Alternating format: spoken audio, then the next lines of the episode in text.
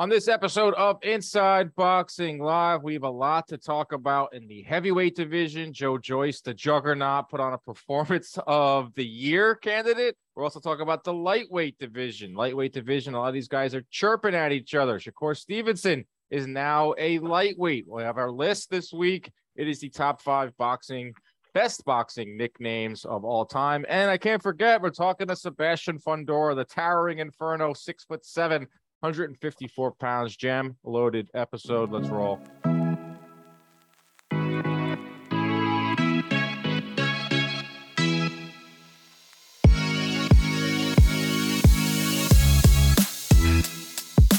What is up, everybody, and welcome in to another edition of Inside Boxing Live, presented by Jomboy Media. I am Dan Canobbio, joined as always by former WBO junior lightweight, welterweight, lightweight, welter, 140 pound champion, Chris Algieri, who is battling Mother Nature down in South Florida. As you can see, he is. I don't even know what that is. That something to lose weight. He we have a hurricane in, in down in South Florida does not stop Chris Algieri from joining the podcast today. No, I'm still here. It's uh we got 150 mile an hour, 55 mile an hour gale force winds. We got sideways rain. We got flooding everywhere, but I'm still here with you guys talking boxing because where else would I be? He's a dedicated podcaster. I uh, love the outfit, but you definitely also wore that to lose, like to get down to 140. Uh, yeah, I've worn this several times. This is nothing new. It's off of it. It's actually not of that bad where, where I'm at. I'm, I'm I'm actually in the nice part of Florida. We don't we don't deal with hurricanes.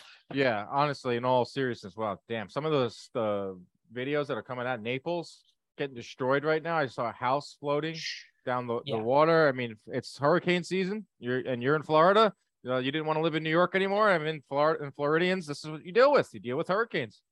Yeah, but you go to the nice places like where I live, and there's nothing. It's barely even raining outside. That's wild. I know. I, I were- we were worried. The Jomboy Media office was worried. Ronnie is here, producer Ronnie, uh, who's also battling in his own way. He's a little he's a little under the weather. Um, he looks it. He was he does look it. 22 year old battling through uh, a little bit of not COVID, right, Ronnie? I remember my first beer. no, it is not COVID. I'm fighting my own demons here where there's no hurricane just yet, but it's something that I can't handle. I still came into work today, Dan. So He you know, did we're show still up. He was at the office. It was like um, it was the Michael Jordan flu game for, for Yeah. Ronnie. He came in. He made it be Mm. known right away that he was sick. He had he had the kind of like you did, just with the hood. He had the hood with the hat Yankee hat over it. Usually Ronnie comes in the office, he's bouncing around, he's life of the Mhm. office. It was just like head down, Low right energy. It was weird. It threw me off. I was made me sad. and now he's in a room with bunk beds. That's also indicative of, of of of where how he's feeling. So Yeah, I'm 22 years old. I thought it was Yeah. a dorm, not a dorm. That's that's he shares it with his brother, right? Your brother's off at Brown University, so clearly you- Ivy you- are League you- brother. are you top bunk, bottom bunk? How do you how do you guys figure that out? When I was a child, uh, during my childhood, top bunk. Nowadays, I'm bottom bunk. you got to be. Bottom. I've especially matured. I'm a no grown man Man, now. that's that's man shit. Yeah. Especially if there's no one sleeping on, like it's just you. You got to take bottom. Yeah. Yeah. That'd be Yeah, weird. All right. Uh, let's talk some boxing. Oh wait, before we get to the boxing, uh, big news. If we had breaking news music, we would play it.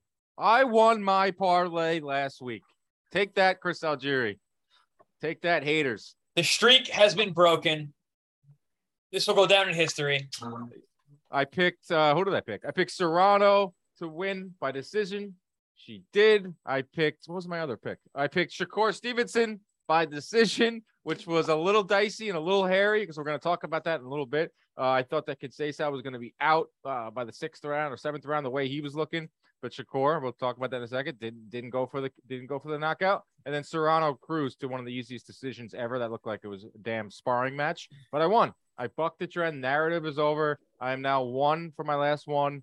Uh, DraftKings parlays can't take this from me. I'm going to celebrate uh, until we're ready for our next one. I don't know when that is, Well, but well, interestingly enough, you you breaking your drought has caused my first loss because Well, I was did you- betting that I was betting that you were not going to pick oh, you the right. Oh, so you faded me.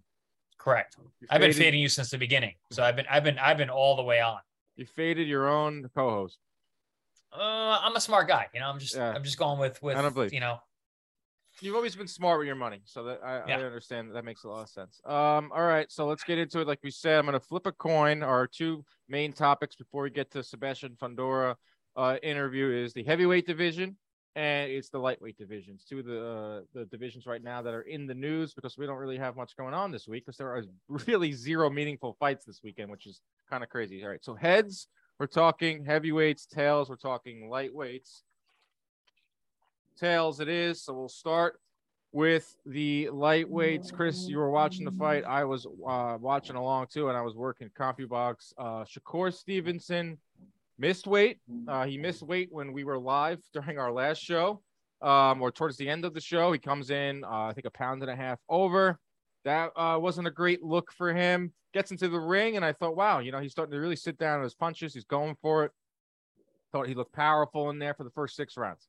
And then the second half of the fight happens, and we're looking at low blows. He's flipping him over like an MMA fighter. Uh, can't get him out of there. And one Conceição was clearly hurt and was clearly on on jelly legs, in, in my opinion. How would you rate that performance from Stevenson? Because I thought first six he looked like, uh, you know, this is maybe a, a guy that's growing into his his power. Last six, I think it, it raised a lot more questions than answers.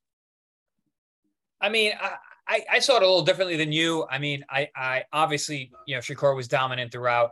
Um, I think a lot of people maybe who are watching the fight didn't don't realize how good Conceição is. And for me, looking at that fight, seeing as someone who's with the pedigree of Conceição, and I've seen him fight before. I called the fight against Valdez, also his amateur pedigree. He's a phenomenal fighter. And Shakur was able to make him completely inept and at several times throughout the bout made him look honestly amateurish. He was falling over his front foot.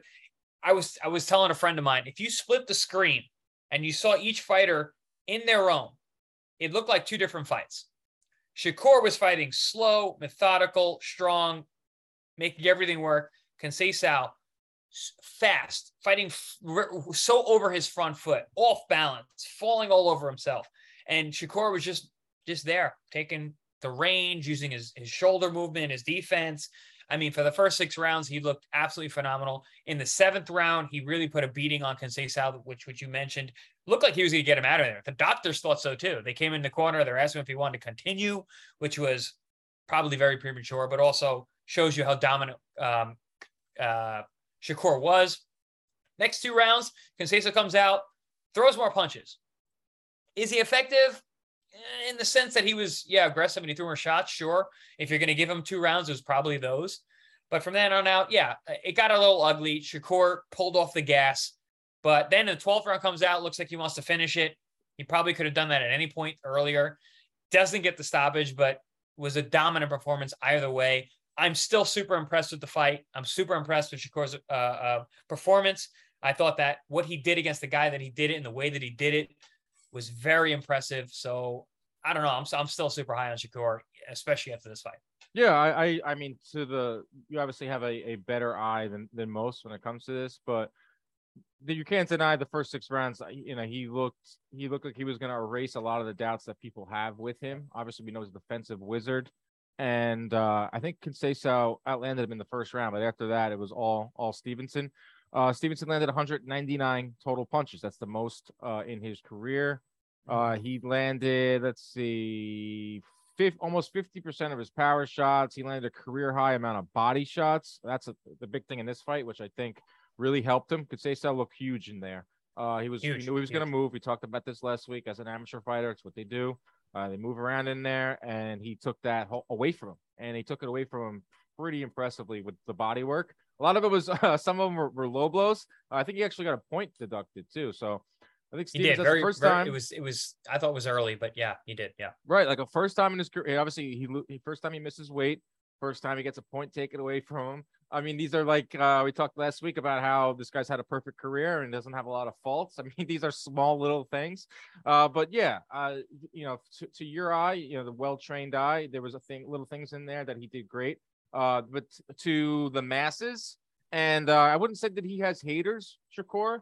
I would say that there are people that are like, you know what, like, you need to pump your brakes. You know, we posted a clip. Uh, doubters, you, not not haters, doubters. doubters. Exactly. Yeah. You said you put out the clip, or we put out the clip, and you said you know, this is the closest thing to, to Floyd Mayweather, and um, you know, some people got a lot of heat for that, I'm sure. Right, yeah, a few people were like, you know, wait a second, let's pump the brakes a little bit. Like, you know, this guy isn't that great. Uh, you know, there's guys on, you cool, know, guys in cool. Mark my words. class. Write it, write it, write it down. It's on Twitter now, so it's It's on. Twitter, so it's it's written in in, in stone. But he had, I thought that he had a chance to get this guy out of there. Um, I thought agree, I Conceição's agree. legs, he just was on skates. He had no legs towards the end of that fight.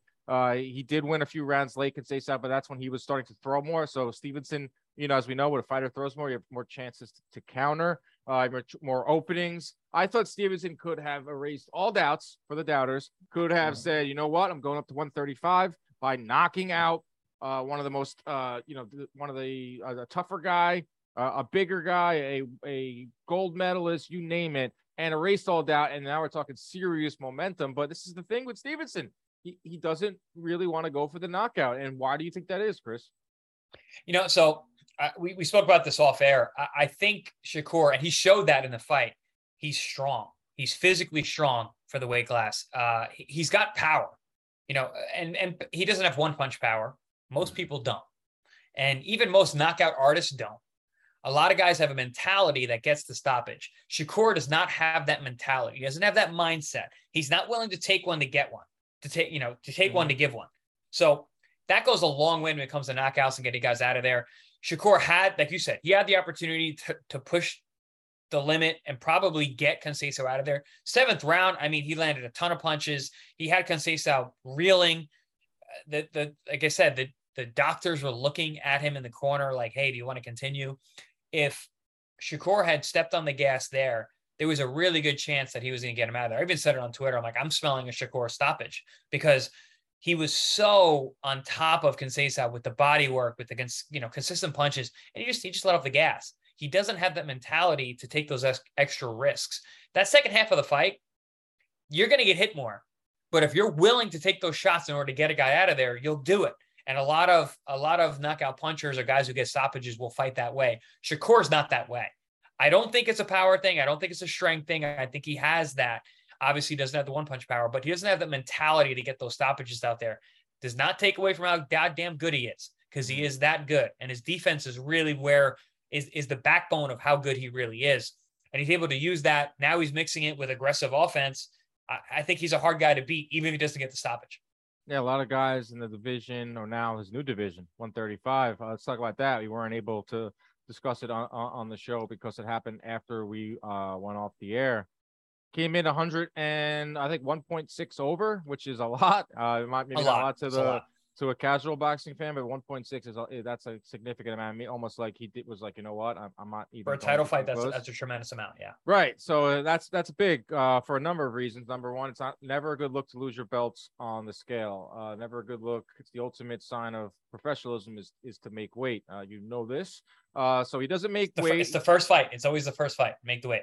Right. First fight. Yeah, exactly. Get on that scale, make the weight. You know, it's what you're contractually obligated to do. Uh, your counterpart is is doing the same thing to get down there. It's just the right thing to do. Everyone kno- knows that. So he comes in overweight, loses two of his belts. Uh, he was gonna move up to 135 anyway. Something I said. Um, and uh, that is the case. He was, but I'm sure he did not want to do it like this. How? Uh, what do you look into it? I feel like it wasn't. He was given almost like a pass where Tank Davis comes in 0.5 and then he goes and makes the weight. You know, an hour later, he's ripped apart. Uh, David Benavidez misses weight, ripped apart. Still to this day, it's held. People hold it over uh, his head. I feel like Shakur kind of got a pass here. Do you think it's because he's going to 135? I think it's because he's had such a, a, a good career so far and accomplished so much. What What do you make of the whole missing weight for Shakur? Yeah, it's it's because of who he is and where he's at in his career at this point. If that happened a couple fights ago, it's a whole different thing. If that happened before he beats Valdez, if that happened before he stops Jamel Herring, uh, he's going to get raked over the coals. But because of who he is and where he is and the momentum that he has in his career currently, uh, yeah, it's going to get brushed under the rug. You're with Top Rank. Top Rank's going to take care of you. Um, you come in overweight. You're getting rid of the belts anyway. You're moving up to much, you know, bigger, brighter pastures. Eh, People are going to sweep that under the rug and kind of forget about it. They're never, no one's ever going to talk about that in a couple years when, you know, he's a multiple time, multiple division world champion. It sucks, but hey, man, that's uh, that's the way the cookie crumbles. That's showbiz, right? That's boxing. That's Yeah, uh, that's yeah. showbiz. That's not boxing. That's showbiz. That's exactly right. Yeah. Yeah. Sucks, but it is what it is. Right. So Shakur now the the lightweight. He is now entered the 135 pound division. Division ruled by Devin Haney after the fight. Uh, he was asked who is the guy at 135. He said it's Devin Haney. I mean, he has all the belts. If you don't say Devin Haney, you're simply a hater. Um, so that's the deal at, at 135. Uh, obviously, there's a ton of good fighters at 135. There's Vasily Lomachenko, who is going to be fighting Jamaine Ortiz at the Garden at the end of October. Uh, he's supposed to be lined up to face the winner of Haney Kambosos. We all expect um, Haney uh, to win that fight. Then there's guys like Ryan Garcia, uh, who we you know kind of goes back and forth between 135 and 140. They're beefing now on on Twitter today. And then you got um, who am I missing? Oh, Tank Davis, who I think stylistically, Tank versus Shakur is a way more exciting fight to me than Tank uh, than Shakur uh, versus Haney, which I think they're kind of mirror each other. It would be a great like battle in terms of like t- you know technical battle, but I think just like the power of Tank versus the elusiveness of Shakur Stevenson. You know, I'll ask you first, like which fight do you want to see the most, and then which fight do you think Top Rank gives Shakur at 135? Well, first of all, I'd like to respectfully disagree about them looking similar in terms of uh, styles with Shakur and Devin. Devin's way more offensive. You know, he's a, he's a jabber. You know, he's a he's more of a boxer puncher, even though he, he's not a puncher. Um, I actually think Shakur probably has more power than than Devin, but Devin yeah, fights. There. But Devin fights in a much more aggressive stance. He fights out of that, you know, a boxer puncher using that left jab. He's very, he pumps it. He's got a lot of speed. Shakur is much more of a defensive back footer fighter, southpaw, using his shoulder rolls, um, using that distance. He's his, his judge of range is fantastic. Uh, that fight will be interesting because it'll be a chess match, uh, and the pace will be set fast by Haney, but slowed by Shakur. So uh, the, the that fight could end up a lot of different ways, but most likely is going to be a very tactical battle. But I do agree with what you're saying about Tank. I think that is a great matchup in terms of differences in style, um, and not even as much as the power interests me about Tank. It's his explosiveness Mhm. because defensive fighters they want everything slowed down, right? Because they see everything coming. When a fight when a fight is really fast and pushed, the pace is really pushed, and there's a lot of guys who are throwing out tons of punches. That's why you're supposed to fight counter punchers. Is throw combinations. Uh, it makes it much more difficult. You know, and Tank is so explosive. He can he can make up for one being shorter than a lot of everyone he fights. Two also not being uh, defensively minded or, or or filling that gap. I've always thought that him and, and Lomachenko would be really interesting because I think his explosiveness might Yeah. beat some of that defensive prowess of, of Lomachenko. So I, I kind of see that too with Shakur. I think that's the most interesting fight out there. Yeah, I mean, 135. yeah, definitely. Any anyone with Lomachenko. I mean, Lomachenko. yeah, top rank- was awesome. Right. Lomachenko at top rank, the name recognition, his style. It seems like Haney has the inside track to, to Lomachenko. That seems like a done deal. Yeah. That's happening after Haney probably outpoints Kambosos October 15th. That's been done six months in advance, at least. Right. That's know? how top rank works. They have Lomachenko waiting there. It's a perfect fight. Uh, so Shakur is going to have to wait, or Shakur is going to have to fight a, a top rank 135 pounder. Uh, I'm sure they could find someone. Brad Goodman, Bruce Trampler are the matchmakers at top rank. Fantastic they are guys, the yeah. best. They literally are the, the best in the business. But a and the reason, another reason why Shakur missing weight was pretty significant is because of the WBO's clause that we talked about on a previous episode, where if you're the WBO champion and you move up a division, which Shakur Stevenson was planning on doing as the 130 pound WBO champ going to to lightweight, you have first crack at the WBO champion, which which is Devin Haney. I don't know if that would have like streamlined Haney versus Lomachenko, or excuse me, Haney versus Shakur. Uh, but now that he's relinquishing his belt, he doesn't have that that um this uh what is it? He doesn't have he doesn't have the chance to do that. So Right. that's interesting. So that's a, a little wrinkle in him losing uh you know those titles on the scale. But Lomachenko versus Shakur would be fire. Lomachenko versus Haney, obviously, we're getting that. Uh, the thing with Gervonta, it's interesting, is everyone's like, you know, he's so powerful, he's so powerful, yes, but he just doesn't throw punches. Like he throws in the low 30s, like sometimes, uh, you know, teens. Like he, it's not going to be like a frantic style fight, but it's just like knowing that Tank has that one hitter quitter that Haney doesn't have. Interesting to me. And I posted a picture on Twitter of the two of them. Shakur is so much bigger than, than Gervonta Davis, but Davis has no problems knocking out guys bigger. Look what he did, you know, to Mario Barrios and uh, who's essentially a welterweight. I mean, he went 12 with with or 10 or 12 with Keith Thurman. The fight after getting stopped by by Gervonta. People need to put that in perspective. Like Mario Barrios got stopped by Gervonta at 140 and then immediately moved up to 147 and went the distance with yeah. Keith Thurman. You know, yeah, you, you really got to take in, in, into account that you know Gervonta has that kind of power that he's able to put away guys much bigger than him. Even though you take a picture next to him, he's way bigger. Shakur's big for all those weight classes, I think. Um, but yeah, I mean, I think both of those guys are different different types of of, of guys. But are we going to see that fight right away? Absolutely not. We can see any not. of these fights. I mean, these guys, uh, as we record this, are just chirping at each other. You know, uh, Ryan Garcia said, "Shakur, your fight put me to sleep." Uh, the best part of it was the final bell. Uh, Devin Haney, you know, is not saying too much to Shakur. I think it seems like they have a mutual uh, respect towards each other. Keyshawn Davis, who was on the undercard and knocked out another guy, he is getting dragged on Twitter right now because he was too excited that Shakur called out Devin Haney. Like, What are we doing? These like why why are we upset over a friend being happy for a friend? The the reason is Shakur, I mean, excuse me, Haney tweeted at Keyshawn Davis, we're the same age.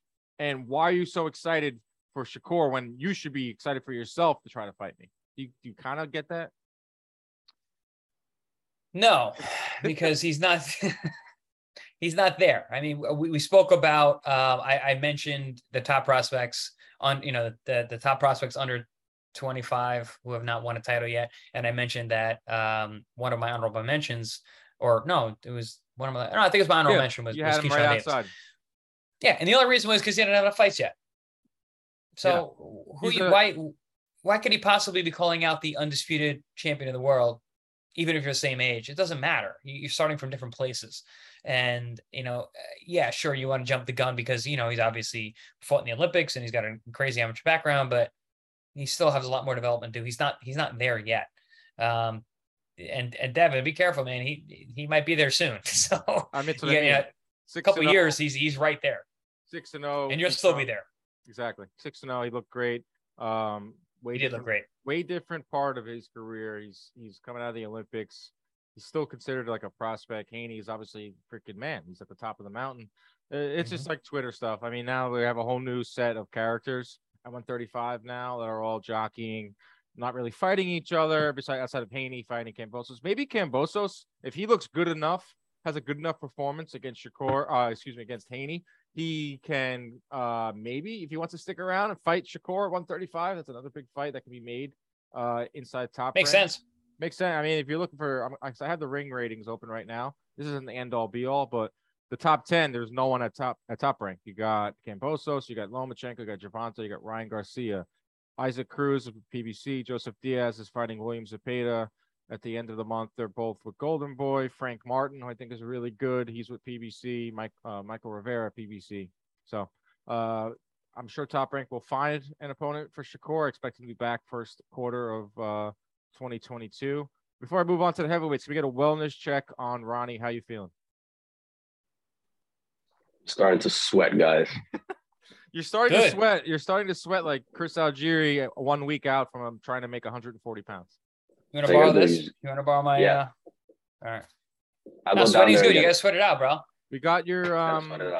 We got your uh, casual corner at the end of the show, so you just have to simply stay alive until the end of the podcast. Can you do that? Uh, all right, I'll try. Ronnie, get some tea, bro. I got some chamomile here. It's really good for your throat. Chamomile, yeah. I might have to try that. Okay. Chamomile with some lemon.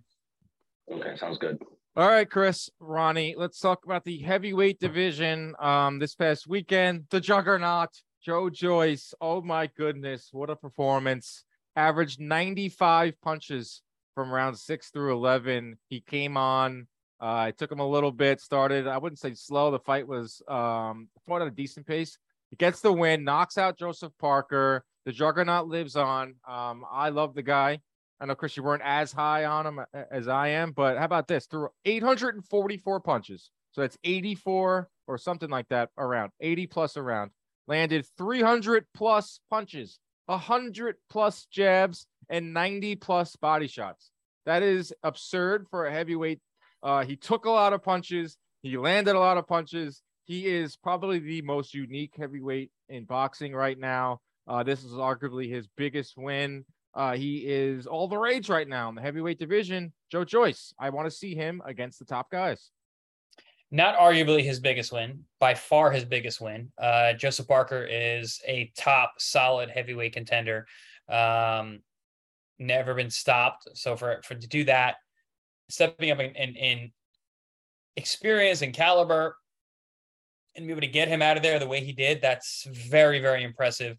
To throw that many punches, that's absurd. That is yeah. absolutely absurd. Um, you know, eh, the thing about Joe Joyce is he's a good athlete. You got a guy like that. He's a big, good athlete. I'm not high in his boxing IQ, obviously, because it's it's it's not there yet. It's not there to his physical prowess, but um, he's making it work. And that's the thing about boxing. And that's the thing about boxing that I love.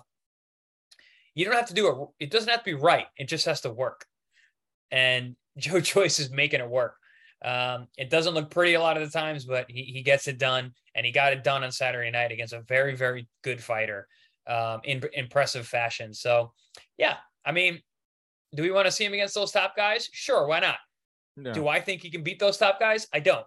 Really? Like what? no. Like it's so hard for me to figure out like a winner between him and some of these big guys because every time you go down the list, like I, I tweeted, he's a problem and everyone's like, nah, he can't beat Fury. Nah, he can't beat Wilder. Nah, he can't beat Usyk. But if he could take their best punch, if he can deliver, but that's power, a big question. That's a big question. Parker's not a big puncher.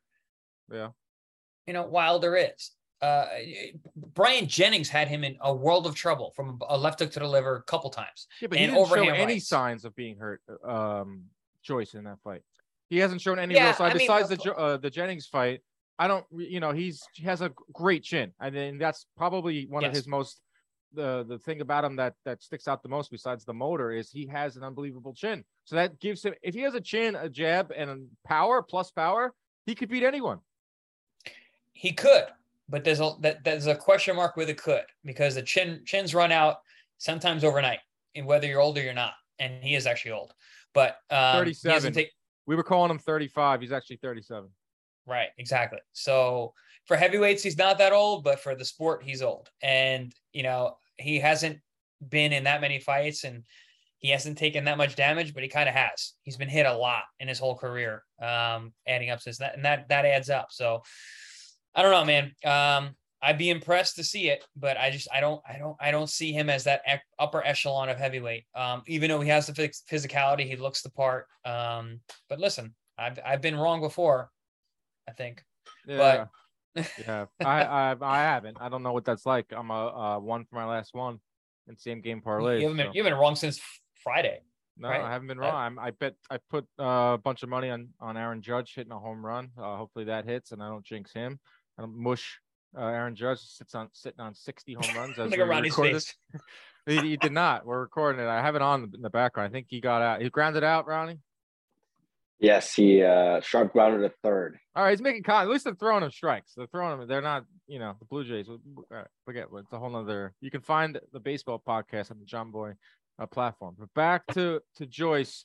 Um, do you think? Obviously, we talked about Wilder. I need to see Deontay Wilder land a flush right hand on Joe Joyce, and I think we all need to see that. It's like a science experiment. Uh, did you see the clip? Someone, a reporter, was like, oh, we, we need to see you, uh, you know, take a shot from, from Wilder. And he was like, whoa, whoa, whoa, whoa, whoa, wait a second. Like, dude, you, I don't know if I really want that to happen. Like that guy can hit. So even he knows that the power of, of Wilder, but I want to see Joe Joyce in there with Fury. I want to see him in there with Usyk. Uh, they did fight in the 2013 World Series of Boxing. Um, you know, as of, like you said, Joyce is an older older guy, so he wasn't like a, a teenager. He wasn't, uh, you know, just starting out. And Usyk dominated. Uh, that's interesting in, in terms of how Usyk could move in there. And that would be, he would give it, that's right there would be an interesting matchup. There's just so many good matchups with Joyce, but you're saying you wouldn't favor him. Would you favor him over Wilder? No. Wow. You think Wilder can stand up to 80 punches around? I don't think he needs to. I think he needs to land one. he lands one one right hand and it seems like Joe Joyce is that hard to find. And, and no one has stood up to the power of uh, Wilder. I, I literally think he's the best one punch boxer in, in in in history. I mean, he he the guy could knock out a dinosaur. he lands that right hand, it's the end of the night. Unless you're Tyson Fury and you're literally the uh, uh you're you're rising from the dead The Undertaker. keep fighting. Yeah, the Undertaker. Exactly. That's what I was thinking of. Uh, uh, you know, other than that, I mean, it- he's he's starched everybody. He's landed that right hand on. So Yeah. Ronnie, unmute your mic. Um, October 15th, Deontay Wilder at the Barclays Center. Robert Helenius. I want to go. Um, as a casual fan, what do you know of, of Wilder? Because I know a lot of casual fans know the name Deontay Wilder. Yeah, he's one of the few boxers that I know from his name. Um, I don't think I've ever seen him fight. Um, I know that he's been in big fights, but I, I know his name. That's all I can tell He you. has but got- the fact that I know his name is great. He has got the, some of the most insane highlight reel knockouts, like Yeah. conjuring up like Mike Tyson, like One an punch. all-time throwback. One punch. I was at Barclays from across the for- ring, Yeah, dude, I was at Barclays when he knocked out Breazeale, and it was yes, good one. freaking nuts. Like, and we're gonna And Breazeale there. is a good fighter too, and he's yeah. He starts bing, bing. bing, Mhm. bing, bong. He was done. We're gonna be Bing there, bong. Ronnie. Um, at Barclays, October fifteenth. He fought at Barclays a lot. That was like his home grounds uh, for a while before he moved over to Vegas to fight uh, Fury. It's an experience and a, and a half. Uh, you know, his his ring entrances, uh, the the Barclays crowd is going to be wild. Uh, that fight's definitely ending in a knockout one way or another. So he's in the mix too. Uh, obviously, um, Fury Joshua seems to be off uh, now. Um, the timeline on this fight is bizarre. Uh, from Fury calling out Joshua coming off of a loss, Joshua says yes. Uh, Fury says, "Oh shit," he said yes. Now what? Uh, let's give him until Monday. Uh, they give him until Monday. Joshua says he signed. He actually freestyled in a car with his boys that he will sign the contract. Joshua, uh, but Fury says he never got the contract. Now Fury is looking to fight Manuel Charr. Are you kidding me? After all of that, Tyson Fury's gonna fight Manuel Charr. Like this heavyweight division sometimes can be so frustrating. That's all I got. I think that Tyson is feigning this whole thing. I, I still think the Joshua fight's going to happen next. Well, You've been sticking Yeah. with that. That's been your Yeah. stance. Yeah, why not? I But mean, when could though? he? Could this he? year or next year? No, I still think it's gonna be next year. I don't think it's gonna be right away. Um, the Manuel Charr fight. I mean, Tyson's smart. He understands this game. He can throw out that and and and get people to Fight on. it. clamor about and be like, "Oh man, Charr this, Charr that," but it doesn't matter. He's in the news again. He's in the news cycle. Very, very smart. He likes to be in the news cycle. He likes the attention. He called out everybody. He called he, he called out Chisora before Usyk and Joshua, and then Joshua fights, and he calls out Usyk, and then now he's fighting Joshua, and now he calls out Emmanuel Charr. He understands the game. You know, he, he he's a media mogul at this point, um, so he understands how this this game works. Uh, I, I ultimately he wants the Joshua fight. That's the payday. That's the fight that he can win. That's the fight that he can look great in. So I, I ultimately that's where his target's at. Yeah, the, the Fury Joshua fight is the money fight. The Usyk uh, Fury fight is the legacy fight. Uh, the Joe Joyce one is oh, you want me to uh, big balls fight? Um, Yeah. you want to sh- I- you want to want me to stop the Fun guy fight. that's- fun fight. Uh, definitely, all of them are fun. That's the that's the beauty of this is these are. I don't have- think the Usyk fight is fun. Ronnie has his hand raised. I have a question. Did you guys see Casual the from the casual corner, yeah, yeah. from the This is casual not bunk my- bed. This is not my official submission. Okay. Um, Just uh, warm once up. you- once I have the sunglasses on, you'll know it's casual time. Mhm, mhm, mhm. Um, do you guys see that video of Fury being like, "He's got till Monday"? Yeah. You know, he, you know. I saw somebody saying that he was obviously on cocaine. What do you guys think about? It? I'm glad you brought that up because I was going to say too that looked like we're from Long Island, Chris. We've seen a fair share of people on cocaine. He had the typewriter jaw like I've never seen. Like that was like the uh, the most obvious. I am Like you've trying- never seen, like you've like you've always seen. always seen. Like the, that guy is clearly on cocaine. Like it was, he was sweating. His mouth was moving. He was eating an imaginary sandwich eyes. that wasn't there. Eyes, like I mean, and also he has a history of doing like hard drugs. Uh, and he has been retired for six months. So uh, writing's on the wall for that. You know, Hey, if listen, it uh, looks like a duck, sounds like a duck, it, it very well might be a duck. You do whatever you want. I mean, that's the beauty. I mean, the boxing. These guys have so much free time and all the money in the world, and and all the adulation.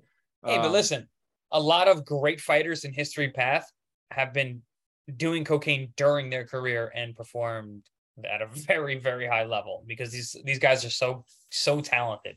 Yeah. Listen, it's gonna it's gonna hurt you in the long run, but How do you think the '80s existed in boxing? the Lawrence eighties was Taylor. all yeah, it was coke fueled all those fights. What did you say, Ronnie? Lawrence Taylor. All Yeah, say. I mean, it's, LT. it's uh, 80s were nuts. Uh, Tyson Fury is a throwback fighter in more ways than one, maybe. Yeah, I don't know. I don't want to speculate on, on his drug use. He got huge at one point, Ron. He won the, the he beat Klitschko in 2015, and then he never made it. He never fought him again. He blew up to almost 450 pounds. He left boxing. He got suicidal, mental health issues. Said he was never going to box again, and then he started his comeback. He he started losing the weight got down to where he is now and and has never lost. He only has that one controversial draw.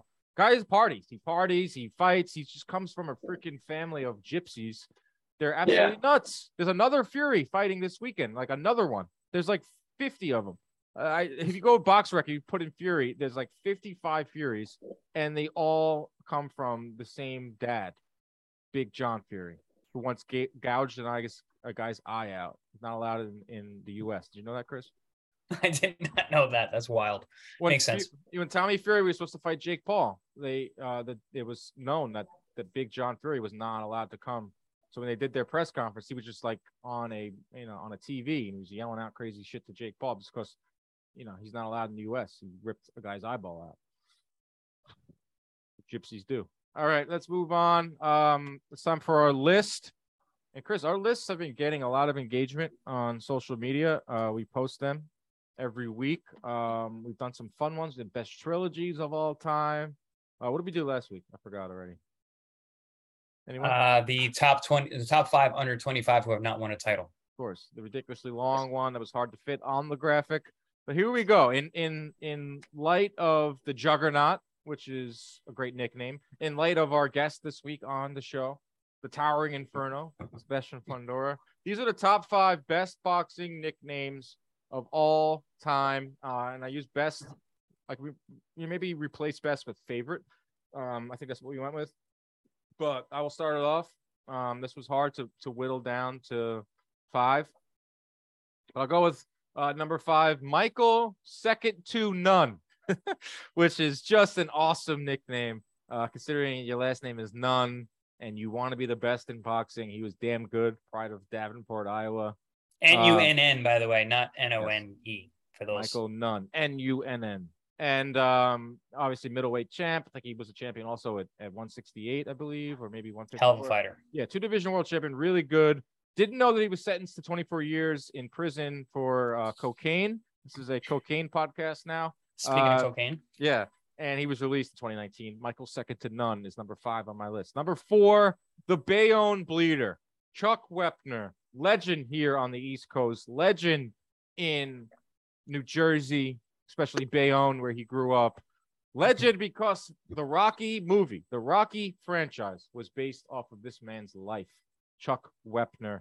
Uh, what a man, the Bayonne Bleeder. That is just the coolest nickname to me. And I'm happy that we'll get to you in a second, Ron. This is my time. Um, we'll get to you, bro. Uh, Chuck Wepner, I'm happy that he didn't get any money from the Rocky franchise. They kind of just ripped off his life story and then ran with it. But then Liev Schreiber uh, made that document, I think that movie on Showtime called Chuck. Um, obviously not as much money as he would have got from Rocky, but maybe he got a little uh, a check from that. All right, Ron, what, what do you got? Oh no, wait. The, Rocky was based off this guy. Loosely, like he's he took him to court. I don't think they won, but it's like well allegedly, Allegedly. allegedly, Okay. Ronnie, Yeah. allegedly. Okay. A lot of that Okay. happens in boxing. A lot, of litigation. A lot of hey, you Okay. did this to me, and now I'll see you in court. But that was the that was the story. I actually met him at a fight once. Um, he was known that he was like a, a tough uh, heavyweight that fought. He fought Ali. He uh, went. He almost went the distance with Ali. And then Rocky comes out like right around that time or right after, and it's I think Sylvester Stallone maybe even admitted to it. I, I, I could be wrong here. I'm sure someone will, will correct me uh, once they listen to this. Number I think He three. dropped Ali. He, he dropped Ali Yes. in that fight. the same way uh what's his name dropped uh you know uh Dickie Ward dropped Sh- Sugar Sugar uh, Right. Ray. Yeah. Allegedly. There's a picture. There's a picture of him stepping over him. So obviously, And so I knocked you down, knocked you down, Ray. Uh number three, James Lights Out Toney. That is just that's a, that's should be a nickname right there. That is a nickname. It's Lights Out James Toney. Love that one. 47 knockouts and 77 wins. Hall of Famer. Uh, one of the best technicians in there, but we'll turn your lights out in a second. Uh, James Lights Out Toney. Number two, are you guys familiar with the work of Eric Eschke? Butterbean. Butterbean. Come on, man. What a name. That guy is so good. that Ronnie, no you know who that is.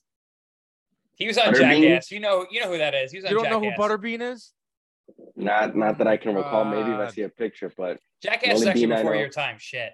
Yeah, I forgot, Jackass how, is I forgot how young you are. Butterbean, it was a big fat guy who would Could fight really four punch. rounders. What's up? He could really punch. Really, really punch. He was he he fought. I read his bio before we did this. He he went into uh tough man competitions. His friends dared him Oh. to. He dominated the tough man competitions, and then they moved him to. Uh, he, he became like a legend. They moved him to like four rounders, and they were putting him on legitimate fight cards. Like he was fighting on pay per views underneath like some big time fights. Yeah, Tyson And- fights and shit. Yeah. Yeah, Tyson. He would wear the red, white, and blue shorts, and he went by Butterbean. He won 51 consecutive fights, uh, all four to six rounders. He just was perfect for a pay per view. First The fight king of the the night. rounder. First fight of the night. Let's get a sick knockout. Get everyone excited. Butterbean Haymaker. It's the best nickname in my. It could be number one because I didn't even know his name was Eric Eschke. You just know him. It's Butterbean. He was in movies. He was in TV. He fought mixed martial arts. He uh, was in Jackass where they set up a ring and like a Models, and he just like knocks the guy out. Uh, he knocked out Johnny Knoxville bad, like really bad. That was a bad idea. That was bad.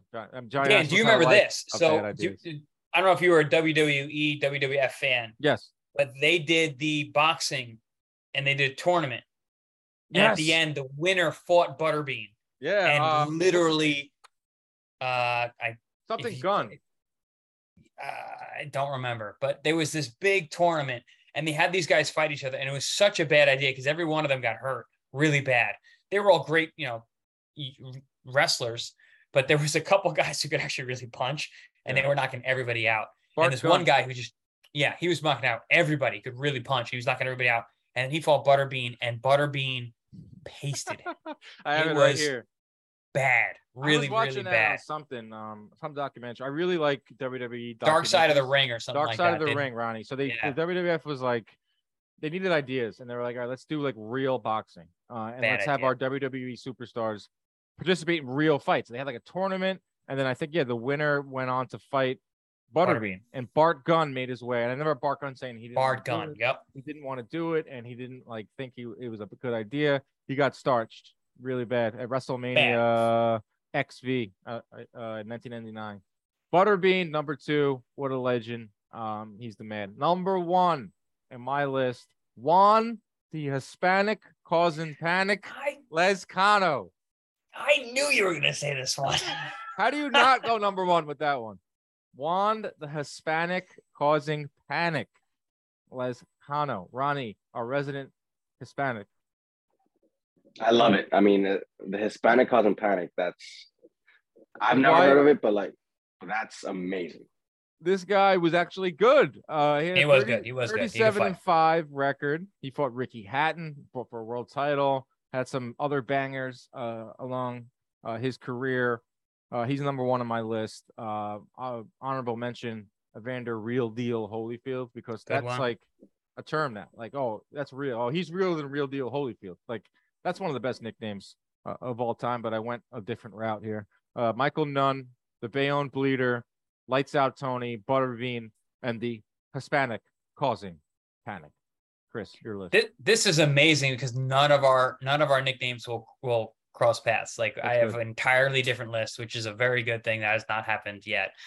Uh, number five, I got Kevin Kelly, the Flushing Flash, Love him. who one of the one of the the first lightweight, like super lightweight guys that actually made prominence in the world scene that people actually tuned in. Mhm. Um, Kevin could really punch. He was super fast. He had that style where he just he rolled those those hands. He fought with his hand down. So that Flushing Flash just made so much sense. Also, I'm from Long Island, New York, and Queens, Flushing. It all made sense. I just I, I and he always looks love that. exactly like um Jamel Herring. I wouldn't say exactly, but they posted a picture together, like, oh, my long lost twin. yeah, yeah, I, I, I can see it. Uh, Jamel's got at least five to ten inches on him in height, but yeah, yeah. Um, next, another amazing lighter weight fighter, Mark Too Sharp Johnson, That's a good one. who was so good. Listen, f- viewers, listeners, wherever you're doing, if you don't know who Mark Too Sharp Johnson is, go and Google him. Go watch his fight. I mean, absolutely incredible technique, speed, power, knockout punch, uh, toughness, chin, all of it, all of it, all of it, all of it. The guy had everything. And the nickname Too Sharp was perfect because he was just that goddamn good. He was pound for pound on list for a, such a long Yeah. time. Too You remember sharp. that, Dan? Like he, Yeah. too He was- sharp. He was a pound for pound for a while, like legitimately number one, Yeah, he was good. and no one knew who he was. Uh, number three, an all-time favorite of mine, one of the first fighters I ever heard about ever from my grandfather, is Alexis Arguello, El Flaco Explosivo, which is the explosive thin man. I mean, woo, what a name, right? It's it's a mouthful for sure. It's a long nickname, but it was it was so indicative of him and his style. He was very very tall for his weight class. I think he fought a he was five foot eight. He was a one twenty six pounder, super long arms. I, but I mean, he had knockout power with both hands. Was super technical. One of my favorite fighters all time, technically to actually watch and study. Uh, I mean, Alexis Arguello, absolutely phenomenal, phenomenal champion, um, inside and outside, and such a cool nickname. Next, Mike the Body Snatcher Oh. McCallum. Dude, that name. the body If that snatcher. doesn't if that doesn't strike fear in your heart, you got to fight a guy called the Body Snatcher. And it was true. Yeah. Jamaican fighter, super tall, super long, super strong, and he was just a killer body puncher. He wanted to rip you up. Um, I got a really good story about Mike. Go ahead. So I moved to Las Vegas in 2010 to escape New York. Chris Algieri escapes New York. I think it was a movie back in the 1990s. Um, so I go to I go to Las Vegas to get real sparring because New York. Listen, a lot of great fighters. Very difficult for me to come to Long Island to Brooklyn Mhm. to spar three times a week. It just wasn't really plausible. So I said, hell, I'll just move and just live where I can actually walk to gyms and do whatever. So I went to Las Vegas and I bounced around every single gym trying to get sparring. And I went to Johnny Tocco's and very, very famous gym in Las Vegas. And I go in the gym. My trainer and I walk in there and we're like, oh, we're here for sparring. They think my trainer wants to spar because my trainer was actually in really good shape at the time. The, the, the late, great Tim uh, Lane. Tim Lane, rest in peace, Tim. Yep. So we're in the gym. He's in great shape. They're like, "Yeah, you want sparring? How much do you weigh?" And and my trainer's like, "No, no, no, not for me. It, it, it it's for my fighter. Where's your fighter? I'm I'm in the corner. I'm well known for wearing long tights and spandex, and I've been doing this since the 2000s." And they go, "That guy, the guy put on the tights." And my trainer goes, "Yeah, yeah, yeah, yeah. We got sparring for him. Come in the back." Okay, go in the back. Take me around the corner. Anyone who knows the the layout of Johnny Toccos know exactly what I'm talking about. Take me into the back ring, which is the smallest ring they have there. Oh, And obviously, I'm tall, long, I'm a boxer, whatever. They throw me in with an undefeated Mexican fighter, and we go at it. I mean, balls to the wall. We're just really, really going for it. I get the better of the guy, especially towards the later rounds. And I'm a good potty puncher. I always have been, even for a tall, long guy. Um, so I get out of the ring. I'm taking off all my gear, and is this hulking man is walking towards me, and I look at him, and I look down, I look up, and I look down, I look up, and I go, looks like Mike McCallum. oh And he comes up and he goes, Hey, you're you're a good boxer. And I go, "Uh," I'm like stuttering. And I'm Yeah. like, I, I can't say his name. And I go, the body snatcher. And he goes, Hey, you know who I he goes, You know who I am? And I go, Yes, of course. You're you're, you're Mike McCallum. You're you're you're a Hall of Famer. You're a multiple division world champion. I go, You're a bad man. And I shake his his hand, which is his hand is It's like a mitt. literally his finger was in the middle of my forearm. And I go, You're you're a bad man. And he goes, Ah, I used to be a bad man. He goes, You're a bad man now. Because he saw me spar. That is amazing. And I was like, okay, that's that's the best thing that's ever gonna happen to me in, in boxing. And your first day at sparring, First day sparring in Las Vegas at Johnny Tocco's. Yeah. the body snatcher, and he, he is known as like that's right. He is known as like the body guy even to this day. Like Oh, I know Devin Haney uh, is a fighter that will go find other trainers. He'll go out and seek uh, opinions and go to different gyms. And he was working with Mike McCallum because he is Yep. known as the best body puncher. I mean, it's the body snatcher for, for goodness sakes. That is an amazing story, man. That is so cool. I mean, I just felt like I was walking through it with you. That's sick. And that's still my number two. My number one, Roberto Duran, the Hands of Mm. Stone. Because is there anything, if you ever watched Roberto Duran in any of his fights, what else are you thinking about except for those thudding shots? Everything he did, because he was such a good inside fighter. So if you're thinking about a guy whose hands are hard and even on the inside, he's covering up, bang, he's hitting you with these little shots and they're jarring guys all the way to their shoes. You, you, you see him hit a guy on the inside and then they're wobbling. Like, he was the Hands of Stone. So Manos de Piedra, Roberto Duran, best nickname of all time. I mean, yeah, Roberto Duran is such a legend. And when he shows up at fights, still there's like a a whole different pop for him, a whole different air about him. Um, I saw him at Fury Wilder too, and a lot of fighters show up to these fights, big fight, and you go, oh wow, that's Mhm. you know so and so, that's Evander Holyfield, that's Mike Tyson, that's Lennox Lewis, uh, that's Roy Jones, that's blah blah blah. There's like an air around Roberto Duran. Uh, it's he- legend, he's the- legend. he's a king. of- yeah, he is a king. Hands of stone. Like they don't make nicknames like this anymore. All these He's got, all he's these got a finger like mine, by the way. Have you seen? Have you seen? Have you seen his finger? He's got No. one like mine. No, I haven't. Look it up. that. Roberto Duran has a finger like mine. He he holds it up and it's like it's always sticking out. Your pinky's on Twitter again. I, I posted it. yeah, it's it's uh, the tricky pinky's been around for a while. But you notice that all these nicknames are all old. I mean, not old, but like you know, seventies, eighties, nineties. There there aren't that many good nicknames anymore. It's a problem. I think I, I don't know. I was thinking about that too. Um, I think there are. We just don't really think about them. Like honestly, like even like Devin Haney, the Dream. I love that. That's pretty good. nickname. the That's a Gypsy King, Tyson Fury, Gypsy King is Takeover. great. What'd you say? Takeover. Tank. Yeah, Tank is Tank good. is a good one. But Tank is like acting. that's like his childhood name, you know, like that's that's that's what he is. But He yeah, no, you're right. That's a good name. Fighting Collegian. Yeah, I mean that's not really a great one, but Yeah, but Michael Bam? Buffer, Bam, Bam, Bam Rodriguez. But Michael Buffer gave you the Fighting Collegian, right? which makes it a good one. Otherwise, it wouldn't be that good. But yes, it's it's it's a great one now. That's our list. Um, we'll post it on on Twitter and get some interaction. So the the hipster, the boxing hipsters, there's so many of them. You could be like, how did you leave off? Blah blah blah. This this that and the other. You know, the guys that fought fought on freaking Friday Night Fights in like 1994. Uh, Angel Manfredy, like he was El Diablo. That was a good one. Yeah. Um, honor. I had two honorable mentions that I wrote down. Uh, Donovan Razor Ruddock, who I watched his Mm. first fight with, with Mike Tyson tonight, right before this this this cast. Uh, I thought that was really cool, especially the way he fought. He was super sharp for a big, strong, athletic guy. I was a I really liked the way he fought. And then Ike Bazooka Quartey, Yes. who had one of the best jabs that you will. If dude, if hey, young fighters at home, go watch Ike Quartey. Watch the way he threw a jab. It was like a right hand, technically perfect. He turned it over. It was hard. It was accurate. He was very busy with it. I'm sure CompuBox Dan can can ag- agree Yeah. with me on that. Um, Ike Bazooka was a phenomenal, phenomenal welterweight in the 90s.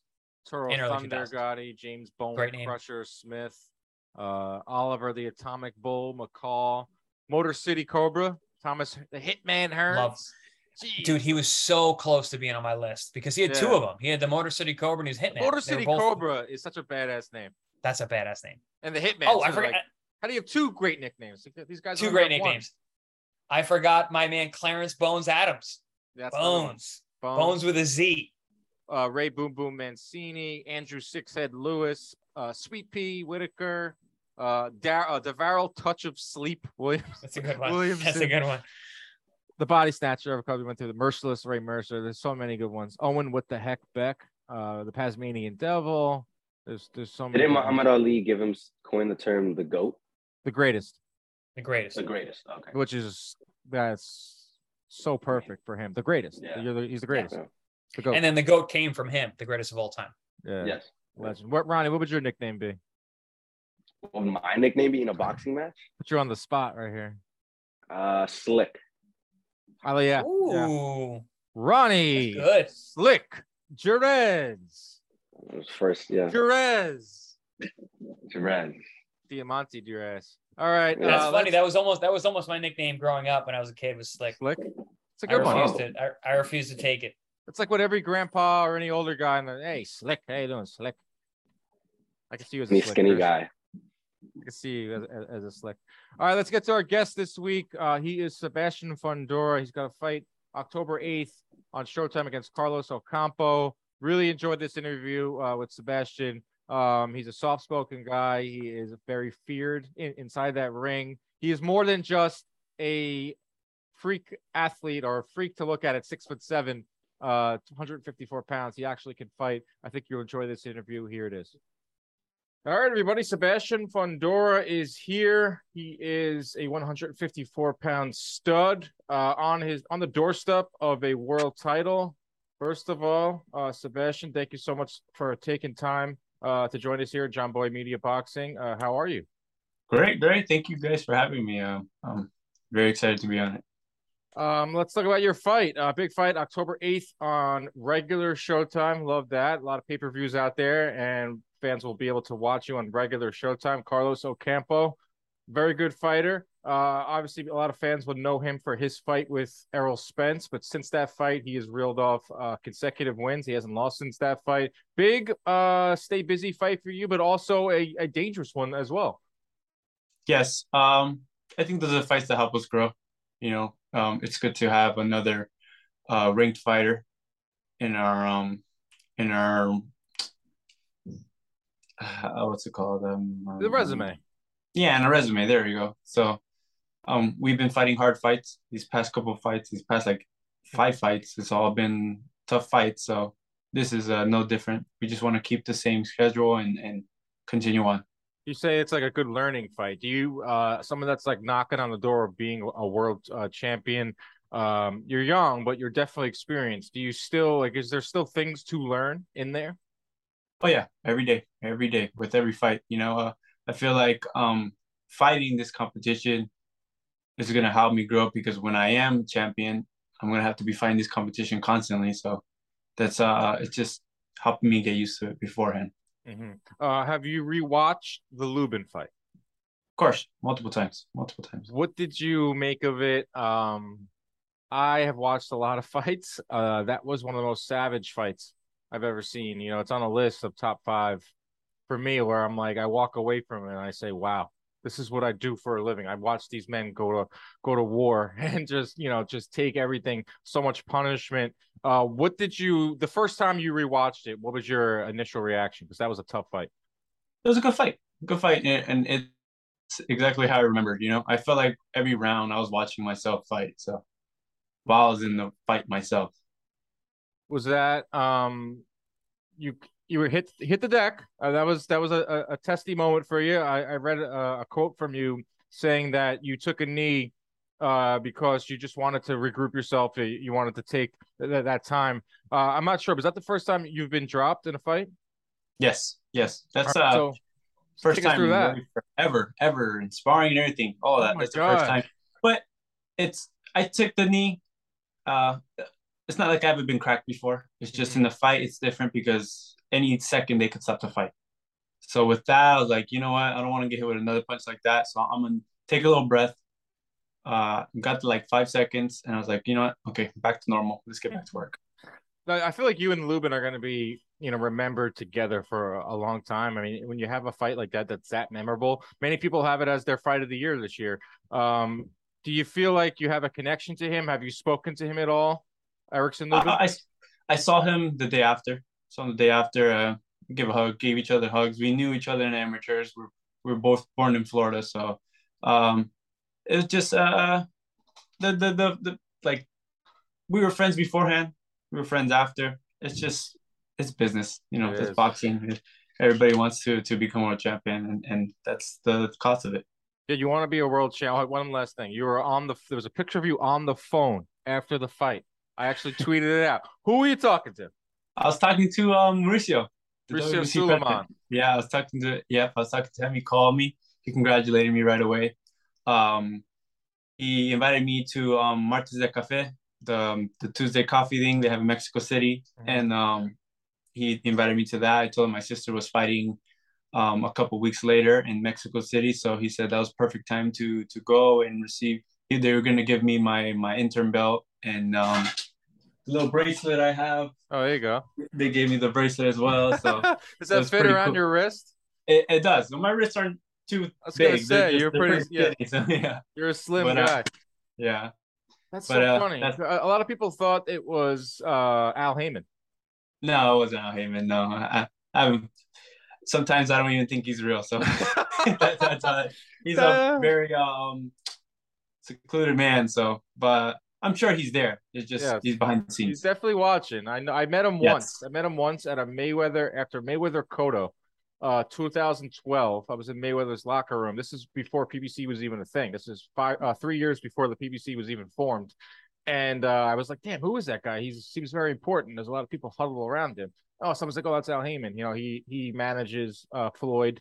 Uh, that was his only fight. I think he had Vernon Forrest uh, uh before yeah. that, but I know he watches everything. I know he has a big stake yeah. in everything. I know that he has a very big stake in you uh, because you're very popular. You know, I think it started off as you had like a cult following because of your height, and everyone was like, "Damn, this dude is six foot six and he's 154 pounds." But I think it's gone from like, "Oh wow, that's like a novelty," to this guy is really, really good, and he is so tough, and he's going to be a world champion soon. Do you feel that shift too, uh, from fans being like, you know, more questions about your actual ability rather than, "Wow, he is so damn tall." Yeah, definitely after the last fight uh, I, I got a lot more respect. But I still feel like I still have to prove myself. I'm gonna have to be proving myself. I feel like my whole career. You know, why is that? I don't know. I, I I feel like people just think like I just came out of nowhere and like a, a Jake Paul and I'm not real YouTube. Uh, I'm not a real boxer. You know, I'm yeah. one of those YouTubers, especially because of my height. You know, I it's not fair or whatever. But I've been in the sport my whole life. You know, I was recently watching some of my fights when I was little. Wow. Uh, I've been competing since I was eight years old. I've been around the sport since I was like six. So mm-hmm. it's been my whole life this whole time. Do you think it's because you're so like mild mannered? Um, you know, I think that's part of your charm. But do you think that's the reason why is too as well? Because you're not like you know you know calling people out. You're not talking trash. You're not showing up with you know jewelry and and and doing interviews with sunglasses on. You're, you're coming up and i'm like dude that guy could be like the it guy at my office he'll yeah. knock you out. Do you think that's a reason why maybe someone people maybe like oh wait where did he come from? Yeah i think so. It's like like looks are deceiving you know uh you see this guy with like the last the last um press conference where i wore a collared shirt in yeah. in in um khaki pants and people that's how we dress. I want to look sharp, you know. Yes. I I still look like a uh, was a substitute teacher that some some someone said. So, but I think it might have been me that tweeted that. I'm sorry, bro. yeah, someone else, one of you guys, and um, yeah, but but I I want to bring the sport back into like a, a gentleman sport. You know, we want to look sharp. We want to look presentable. We don't have to be wearing the latest yeah. uh, clothes that cost like five thousand. I don't need to be wearing Yeezys to look like a badass. You, know? you want to be sharp. You want to be the um someone you can look up to. I, know? I agree. I agree. There's room for all of that in the sport. There's room yes. for those that want to wear Yeezys. There's of course, room for of course. the guys. I'm not exactly, knocking right? them down. They're cool. They look cool. Exactly. But exactly. but there's other routes too. There's yeah, exactly. I agree with that. There's room. There's room for a little bit of everything in this sport. That's why it makes it so beautiful. Um, and I think fans are definitely starting to take notice. When you go to fights, do you feel like you're getting people starting to ask for more selfies with you? Oh, definitely, definitely. Um, after that fight, it seems like everywhere I go, especially with, with uh, boxing events, mm-hmm. I get bombarded with fans, and I don't have a problem with that. I'll take a picture with all of them. You know, it's yeah. not a problem with me. That's so cool. That's a, that's a, probably the probably one of the more rewarding things. Like you got you put in so much hard work. You got a damn gym in your backyard, which we'll get to, and you know you sacrifice so much. So you could go out into a setting and people want to be like, oh, I want to take a picture with you, I want an autograph, I want to just talk to you. That you know that's got to feel rewarding after you know it's definitely. just like some reinforcement, right?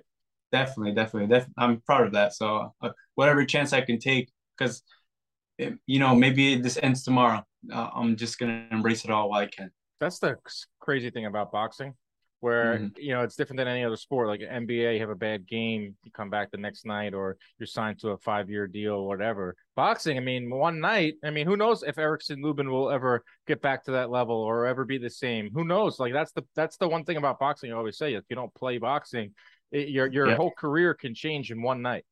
Your whole career, your whole life can change in one night. So it's a it's a scary sport, but we all love it. We're all crazy for it. Yeah, I love the damn sport. I mean, this is what I do for a living. I, I love talking about it. I love watching guys like you fight who lay it all on the line. Um, let's talk about how you want to become a world champion. I mean, that that's that's the one thing I know that your singular focus. Um, Jermell Charlo is the champion at the weight class that you were in at 154. He's fighting Tim Tszyu, but the caveat is that they're fighting in January of 2023, which is very interesting because that's a long ways away. So you figure that these guys fight twice a year now. So if you add six or seven months onto January, if my math is correct, that's sometime in, in the summer. I know that you won uh, the fight with Lubin, makes you, uh, you know, a mandatory uh, for Charlo. That's a long time between now and, and next summer. I know you want to stay active. Have you, you know, mapped that out? I'm sure you have about getting that title shot, and what's the the the time in between going to look like? Well, if if we don't get that fight after Tszyu, we'll just continue busy. This is a uh, uh, this is a tough fight, but we want to stay busy. So we're gonna just keep fighting these guys, those top ten guys. If we can get any of those top ten guys, um, we'll we'll just keep fighting them until we get the title shot ourselves.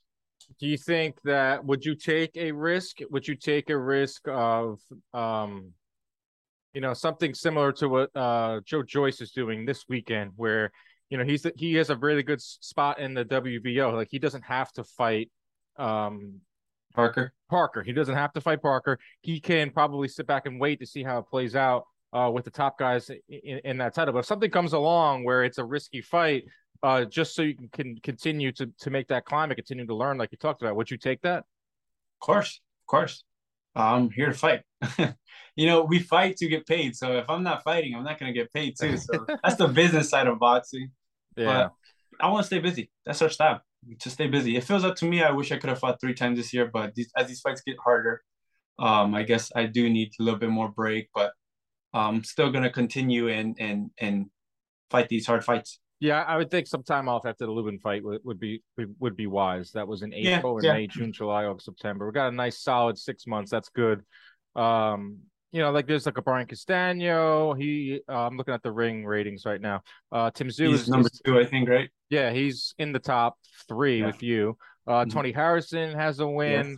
Um, Liam Smith's been looking good. Danny Garcia is at 154. I mean, these are all fights that like they would obviously uh you they wouldn't really help your spot in terms of getting that next shot at Jermell Charlo, but there are big fights that you like you said can get paid. So would you take a fight with like Castano or Harrison or Danny Garcia? Of course, of course. Those are the next best. Those are the next next best things. Yeah. So if I can, if, if I can't have that fight next with Charlo after Tim Tszyu, then the the the Castano, the Garcia, the Harrison, those are the big fights that that would have to make.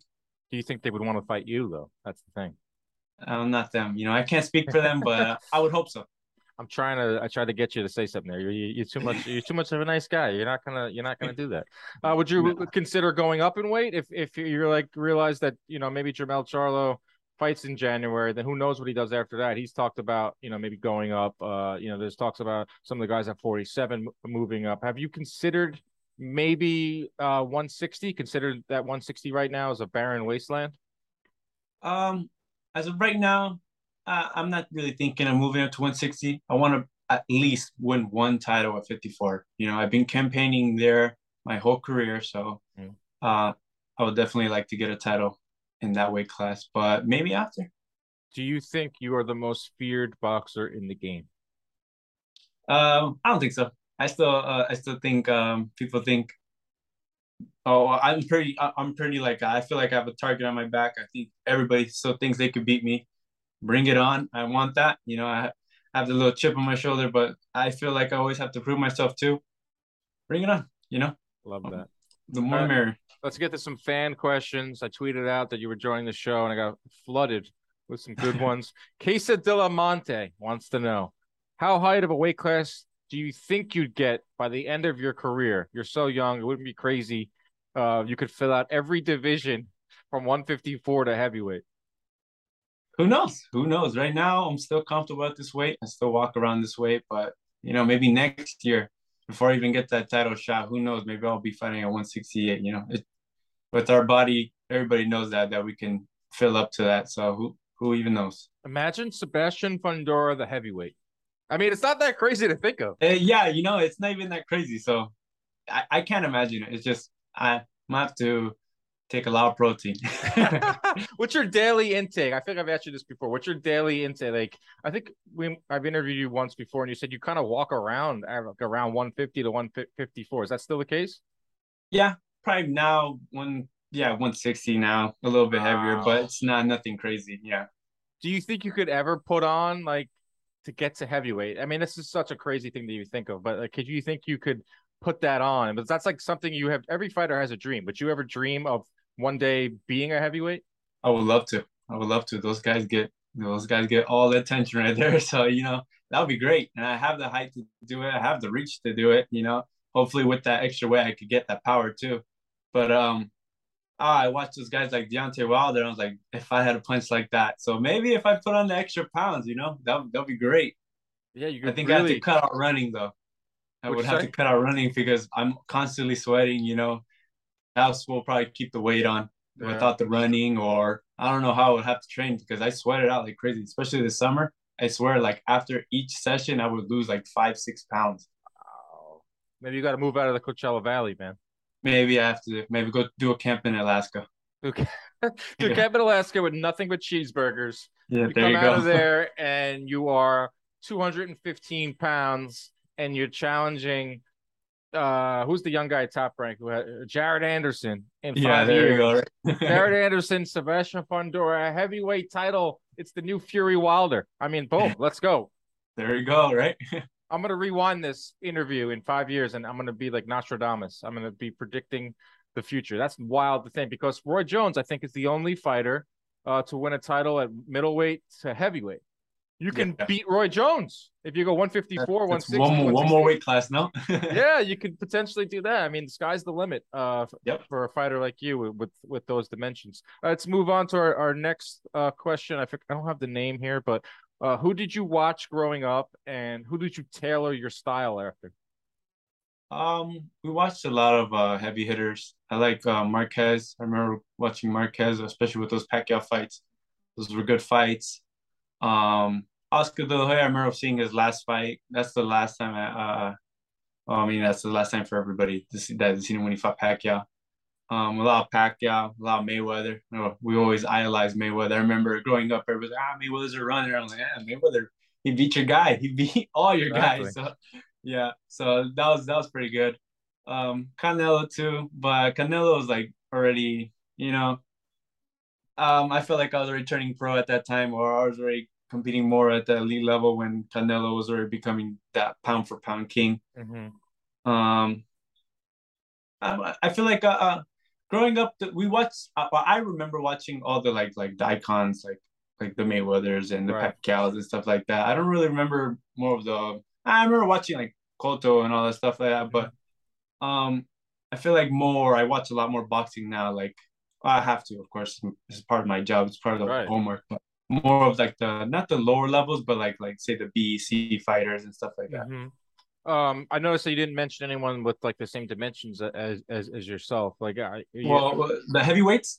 Yeah, really, I mean, that's really it. I mean, like yeah. the only one I, I I I uh, and I only admire him because of his power. I mean, I think that's why everybody does. Deontay Wilder, his mm-hmm. power is like explosive, explosive, explosive, explosive. Yeah, that's uh that that right hand I just wish I had a hand like that. Well, I, I, mean, what are you saying? Like you have. I'm power. working on it. I'm working on it. One day, I'll you you guys will just see me box from the outside and knock people out with my left hand. But until until then, I, am maybe the inside games for me right now. what do you mean? Like you have power? I like you're saying you don't have power. I've seen you drop guys. I'm I'm, I'm talking about like that that. Oh, that, that type power. of power. Like, I feel like you're almost born with power, it. like Gennady power, like yeah, not past week in Gennady, but mm. you know what I mean, like yeah. that destructive power, Beterbiev, like that power. I want that power. But yeah. that's something you have to work for. But I think I can get it. You said you like you maybe you, you stay on the outside, but you, I mean uh, on the inside. That's an interesting uh, route you take because obviously you have a reach advantage, a significant reach advantage over every opponent you have. And I told you that we do the, the CompuBox. Like you do throw a jab, but you don't really land it consistently. You're you like trading on the inside. That kind of goes against everything that if you just looked at your your height and reach, right? Uh, why is that? Um, just something I'm comfortable. I'm, I'm very comfortable with fighting the inside, so mm-hmm. um, I had to get used to it. A lot of these guys like to fight on the inside, especially with a taller opponent. And um, instead of running away from it, I, I invited it and, and learned how to fight the inside. Like that. Uh, 2021 Chacon wants to know. My question for Sebastian is: Does he see himself fighting any of the PBC 147 pounders who will eventually move up to 154, Errol Spence comes to mind. Of course, of course. When they move up, I'll definitely um, introduce them to the weight class. I have no problem with that. You know, those are t- tough, tough fights. I'm willing to learn from those fights, and um, again, introduce them to it because those are big names as well. And uh, we can make some. Let's make some money. yeah, seriously. If you are, you're in a good spot because if you can make the weight comfortably, like as you said, you can um, guys like Errol Spence, I've talked about going to 154. Um, guys like Terrence Crawford going up to 154. Whoever wins that fight, I feel like after that fight is over, if it happens, I've been told it's going to happen. They're going to move to to 154. And and if you're going to wait for Charlo to figure out what's going on with Tszyu, uh, you can win a title, and then all of a sudden you're fighting, uh, you know, an Errol Spencer or Terrence Crawford. Uh, if they want to win a title there, that's a really good spot for you, no? Definitely, definitely. Those are uh, pound for pound fighters right there. So I if that. I can get a win on one of those guys, put me on the list. All right, Mr. Ed wants to know who gave you the name Towering Inferno. My promoter, Sampson. Sampson. Uh, they told me it's a movie, Towering Inferno. It's an old movie from the seventies.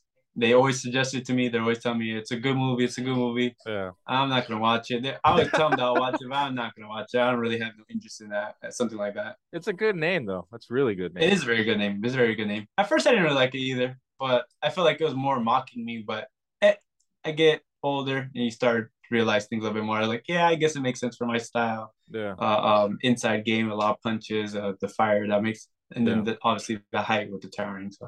Yeah, I, I, would say the same thing. It's like when I showed some pictures of uh, my the kids at the office where I work. They're like, "Oh, who are you interviewing?" And I showed Sebastian Fundora, and they're like, "Oh my god! Like, oh my, look at the, he like the pictures look fake when you're fighting these smaller of opponents." But I, yeah. I, wouldn't say it's it's not mocking you. It's like, hey, listen, if you're gonna garner attention, it's hard to garner attention in the sport of boxing. I mean, it's not a league. You have to promote yourself. So if people are gonna be like, oh, I want to tune in to see, you know, it's very, you know, it's unusual having a, a guy six seven who can fight at 154. I mean, I I take it, right? I take any any eyeballs you can get yeah. on you, but once yeah. they watch, they can say, oh, damn, this guy can fight. So it's like it, I think it works in your favor and then, yeah, and as a, as I get older, I start to realize these things and and the business part of boxing. Well, you have to sell yourself. Yeah. Um, those stuff start to make more sense to me, and I'm like, oh, okay, well, maybe this wasn't a bad thing after all. It's uh not negative; it's a positive thing. Yeah. How old are you now? Twenty four. Damn, man. I'm we're putting together Chris Algieri, my new co-host for the podcast, and oh, uh, yeah, he's great. And um, we're putting together a top five under 25. And I was convinced that you were over 25 years old. so you, I mean, you might be on my list now. I mean, it's you, like, right. you know, guys right like Boots. Yeah, you're right on the cusp. You, Boots Ennis, Shakur Stevenson, um, Jared Anderson, probably. Uh, I think is 25 now, so he, he won't be able to make the list. But damn, I didn't realize that you were under 25. That's wild because you have a lot of fights and you've made a lot of ground uh, in those years. Uh, Renee Young Box wants to know you seem like a very level headed person. Who raised you with such well mannered fashion of carrying yourself? My mother and my father, of course. Um, they always showed me to to respect people and and, and with discipline and all that stuff. And it's just uh just how I was raised. You know, all my siblings are the same way. You know, we, we show respect to everybody. Yeah, and you have a big family. I know you. Your sister now will be fighting on October eighth as well. Uh, yes. That's amazing. Uh, I know you have a big family, right? Yes, big family. Six. Uh, in total, there's uh six kids. Wow. How many yeah. of them fight besides you and, and Gabriella? Um. Well, my older my older brother fought, and then my my my younger brother fought. He's uh, in my younger brother's in the military now, so that's why he got out of boxing. Wow. And then my older brother just he came he became 12 and 0 in professionals, but he felt like he was moving too slow, so he wanted to try something else, you know. Wow. And your sister, how proud of you of your sister. I think it's awesome that she's uh, now getting uh, more recognition fighting on your cards. That's got to be something for the family, your parents, uh, to come to the arena and see you and uh, you know their son and their daughter fight on the same card. I'm I'm very excited that now they're um a, a platform like Showtime is going to showcase her her talent. Hopefully next time she gets the TV, but you know um I'm just happy. I'm proud that that that that she gets that position now. You know. Yeah, it's great. Women's boxing is on the rise. I mean, yes, it is. Fifteenth, we're going to see amazing doubleheader with Mikaela Mayer, Baumgardner, Shields, um, Savannah Marshall. We saw Katie Taylor and Serrano did this year. It's like, what if if you're a boxing promoter and you have to? It's not like a choice anymore. Like there should be yeah. two, at least two women's fights on every fight card. Yeah, yeah. I don't see why not. They're exciting, and they're the best. They're fighting the best, so why not? A hundred percent, man. Hundred percent agree. Can you quickly tell us about the? I love the backyard setup that you have. Your dad built a ring in the backyard, uh, for you, so you can spar, easy sparring. Don't gotta drive to the gym. And then on top of it, took it to the next level. There's housing for sparring partners. Can you please explain this this uh, setup? Well, um, I think we were just talking about that earlier too. Um, my when my parents bought the house, they saw the big backyard, so they had the idea of putting the ring in the backyard. So we we were training in a local gym right here in Coachella. And we're like, you know what? We don't really want to deal with anybody no more. We just want to do our own thing. So that's what we did. We bought, the, we got the ring. We put the ring there. We set up some bags. We have like six, seven bags out there too. Um, we have all our stuff. We have like our sled. We have, we even have a rope. We climb up the rope. We do stuff like that. Um, we have the whole gym set up. And then we built a casita, uh, two bedroom house, two bedroom, yeah, two bedroom house has a kitchen, has bathroom, has everything, everything. And it was built by all of us, the family, the family and a couple other boxers. So wow. You asked me to build you a house, I can build you a house. that is the coolest thing I've heard in a long time. So not only your dad have the your parents have the foresight to let's build a gym in the backyard that could cover so many of the costs of working out at a gym. We'll take it to the next level and build a house for the sparring partners. So you beat them up all day and then you put them in a nice house. Yep, yep, yep. You see it all the time, and a lot of them come and go. So you see their face that they come in all happy, like, oh, it's gonna be a great time. And then after sparring, they're like, eh, hey, hey, come eat dinner with us. And I'm like, no, I'm just gonna stay. No, we're good. I'm going. I'm gonna go back to the, the sparring house and lick my yeah. wounds after getting beat up by Sebastian Fundora. Unbelievable. Last fan question. I think you'll enjoy this one. Nadim Hamed, who is a legendary Twitter account. Have you ever done a backflip? And if so, did you kick an airplane?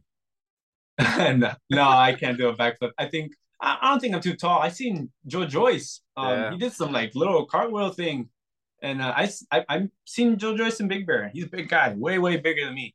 Yeah. And uh, maybe one day I had a dream that I did a backflip and I fell on my face. I was like, ah, maybe not. But we don't want you getting hurt before your your world title no, shot.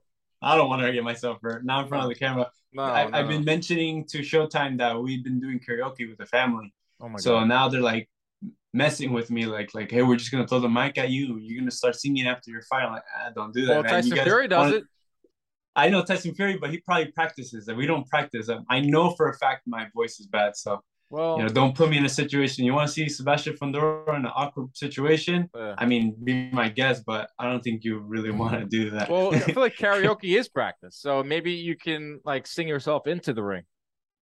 Maybe maybe. Oh, yeah uh, uh, um instead of bringing out like a rapper or a singer, I'll, I'll start singing for my. I'll be the first, definitely. Well, if that's the case, if your family's doing karaoke and you have this house with the ring, uh, sparring partners, we have to get you a title shot so we can get all access. Showtime all access would be yeah lit at the Fundora house. yeah, party after after the fight. The after party's at my house. That's amazing, Sebastian Fundora. You're the best. Keep up the great work. Uh, October eighth one of the best, better months in boxing is coming up, and you'll be fighting Carlos Ocampo uh, on Showtime. Hope you get that title shot soon. You remain a a cult favorite on in the Twitter world. So I appreciate the time. Uh, thank you for a great interview. Thank you for having me. Special thanks to our boy Sebastian Fundora. Check him out Uh, October 8th on Showtime. There's no big fights this weekend. Uh, it's very rare that happens. Uh, I think there. I, I gotta check the schedule. Um, there. I think John Gotti, the third, the Yeah. John Gotti third is fighting on a star in my hometown. Yeah, I actually called all 12 of his uh, MMA fights, amateur MMA fights. For he fought for my Excellent. brother's promotion. Great kid, really hard worker. Yep. Um, you know, just he's not just like some novelty. Oh, it's John Gotti's grandson. He's he was good MMA can- fighter. I don't know what he can he's do with boxing. So he's fighting this weekend over on Star Boxing. You can go check that out. He, he Um, trains with two of my really good friends, Derek Panza over at Derek Panza Yep, MMA on Long Island, and yep. also uh, strength coach uh, Dr. Michael Camp, who was my Mhm. strength coach for many, many years and a very good friend of mine. So I've known I've known Derek since I was literally a child. His Yeah. coach, Derek Panza. Uh, but yeah, no, no. Uh, God, he can fight, man. He's Yeah. he's he's not just a name. He can actually fight. I'm interested to see how he looks in, in the ring. He got heavy hands. I've seen him knock out a lot of guys with the smaller smaller gloves. Um, and I think Jarrell Miller uh, is in action this weekend. Finally, You, are you still tight with him? yeah, big baby. That's my bu- dude. I've known I've known him since my since my kickboxing days. We're literally going back. Shoot, twenty years. Literally twenty years. I've known I've known Jarrell.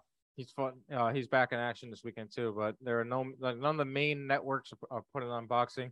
Uh, so if you have a significant other, you want to go do something this weekend, and there's no boxing. So en- en- enjoy that because the next few weeks are going to be absolutely wild. All right, Ronnie. Well, the love time. of my life, the love of my life is boxing. So I'm just gonna stare at the wall for the rest of the weekend. Put the- Oh, okay. I thought you said the love of your life. You're like your girlfriend's a boxer. No, the love of your life is boxing. Is You're married Right to the something. game. Yes. I mean, do you guys see? Do you see the background? Like this Yeah. is what I'm. This is where I'm gonna hang out all weekend. Just stare. I'm heading upstate to a, a wedding, uh, so I don't have to miss out on any boxing or I'll be watching on my phone like I was this past weekend. with My girlfriend, I'm watching Joyce Parker on my phone, watching Serrano parlays. Oh, they, the girlfriends, they love that. They love when you do that. That's They, really. they that's, that's actually uh, Yeah. love when you watch sports on your phone um, when you're at the dinner while you're doing things with them. Yeah. Well, you're at the dinner with their friends. Oh, he doesn't usually do this. He doesn't usually do this. I'm like, oh, I need this parlay. anyway, all right, let's get to the casual corner. How we end every show here. Ronnie Jerez, our local casual. Hold on, let me get my sunglasses. Hold on, one second. Let's get casual, guys. For you guys at home who don't understand, every time we do casual corner, the shades go on. These are the hater blockers. So Yep. It's time to get Ronnie, casual. It's your time town. for Ronnie's casual corner, where he introduces this one quick. casual topic, and we discuss it. I'll make this quick before I lose any more brain cells from this fever. So, this man, Shakur Stevenson, didn't make weight and relinquished. Was it one or two titles? Two. Two. Is this a common thing? Because Dan, when you told me this in the office, I was like, is, "This should be like, like devastating for him." Is this a? Is there any strategic value to this? Is this common? What does this mean? Like, go go into depth.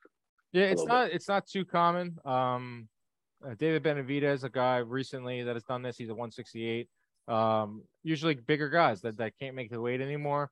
And when you say like 1.6 pounds, like to the layman out there, that's oh, that's not too bad. But you have to like casual, not the layman, the cage, the casual. Right, that's Casual. that's not a lot of weight. It's a tremendous amount. Most guys are Tremendous amount. 0.4 over. Chris, you could speak better to this. Most guys are 0.4 over, and they have an hour to to come back and, and try to make the weight. But I, I wouldn't say it happens too often, especially a guy that's like considered elite, like Shakur Stevenson. Chris, you know all about making weight. You know you stepped on that scale before. It's not too common, but maybe you could speak on how how crazy it is to maybe have to make the weight uh, if you kept step on the scale and you're like 0.3 or 0.4 over what that hour is or two hours is like. Yeah. So, um, Ronnie, it's, it's not it's not normal. It's not something that happens very often. Okay. Um, it, it- it is a big deal. You're gonna have to pay. You're gonna pay the commission. A percentage of your purse is gonna go to the commission. A percentage of your purse is gonna go to the fighter themselves, your opponent, Isn't that crazy? I know. Ronnie? and That's they don't have to. They don't have to take the fight. Right, so- That's so- one. That's a very important thing that we didn't talk about. Go ahead, Dan. No, say it. Say it. Conceição could have walked away that night, not fought, walked away from the weigh-in, got paid his full purse, walked away, got paid his full purse, didn't have to fight. Well, why did he fight? I, I 'Cause he- sure he- Top Rank and ESPN will probably give him a little side cash and we're like, we need this show to go on. Yeah. Whoa, whoa, whoa, whoa! Don't don't give away the secrets. It's always money. Money's the fixer of everything. don't give away the secrets. Everybody's like, "Oh, you made this much money in a fight." I'm like, "That's what was in the paper," but Yes. yeah, sure, whatever you think it was. Yeah, exactly. There's Okay. always more. Anyway, there's, there's there's always things. Anyway, so um, yeah, so he's gonna have to pay the commission. He's to have to pay the fighter. Um, Conceição could have walked away that night. Conceição thought he was to be a world champion that night. He thought he was to beat uh, Shakur the next night. Decided to take the fight. I tip my hat to him. Oh, good for you, man. I I, I love that. Um, he obviously didn't didn't get the job done, but no, whatever. He got paid. Um, but yeah, no, it's it's not a common thing. It does happen. Um, Floyd Mayweather did make weight once. Do you remember that, Dan? Which fight was that? Did not make weight once, and then I think he was he was not far off at all. It was less than a pound, and he said, oh, "I'm not, I'm not gonna, I'm not doing that. Which one I'll pay that? whatever." It might have been Marquez. Yeah, that was at a catch weight. Yeah, At that point, at that when was- it's not title on the line, I think that was his first or his last fight before he like his first retirement, or Mhm. maybe his first fight back from his first re- re- retirement. But that's wild, right? Ron, you got to pay. You pay the other guy that you come up with a, a- a price, and you don't really see too often. What about Chris? Like, have you ever gone on the scale and you're like 0.3 or four over, and you had to go back and like, oh, what do you do? a couple times. Yeah, so so my world title fight against Ruslan, um, everybody who stepped on the scale for the unofficial weigh-in before we first got to the like uh, seven out of like eight of us were all overweight, which is surprising to me because the only guy who wasn't was Ruslan. Wow. So we were all we're like we're all scrambling like oh how are we over like and then whatever and I just literally I, I my cousin ran across the street to Old Navy which we were at the Barclays Center and there's an Old Navy right across the street and he bought me a bunch of hoodies and I put those on and I sat in the guts of the the Barclays and I jump rope and I shadow box and I chew gum and I just broke a sweat and then I stepped on the scale Ooh, and I was gum. yeah chewing gum and spitting Take a fat dump. Wow. old school stuff. Uh, made the weight. The Pacquiao fight, same thing. I had a lot of trouble with the cross world traveling and the food that was available over there was really really tough. It was very very salty. Um, so I had a little a little bit of trouble pulling the last couple pounds. And I stepped on and I was like 0.3 over, and everyone was like, "Oh my god!" And then I literally just went to the bathroom and I came back and I was like 0.4 under. Um, and everyone's like, oh, such a, like, what, they're like, what'd you do? And I'm like, trust me, you don't want to know. It's a big a point deal. four Like, dump. yeah, I was, it wasn't guys. It's not that. I was like, I was not worried. I was like, I'm, I'm like, my math moved, is so bad. I moved up a weight 0.7 class. I'm not really worried about. This is not a big deal. I came back like almost. They gave me two hours, and I was back in like Yeah, when you missed weight against minutes. uh, Pacquiao, I, I went on Twitter. I wasn't even on Twitter. I said Chris Algieri, very unprofessional. very unprofessional. Huh, didn't make the weight Guy has the shot of a lifetime. for the first try. Yeah, shot of a lifetime against Pacquiao. He comes in 0.4 over. This guy's I think it was 0.3 or something like that. It was. straight. He better go and in the bathroom I- and take a dump, come back out. I realized what it was. It was the the last cup of coffee I had because the coffee in Macau was Strong. really good. Oh, no, it was good. It was just really good. I was just like, oh, I'm like, I'm like, I'm like, I'm under. I'm so under. I'm good. Let me just have another cup of coffee. And like, I had an extra Wow. cup and I was like 0.3 over. And I was like, fucking coffee got me. And then literally everyone's like freaking out. I'm like, I'm just, I'll be right back.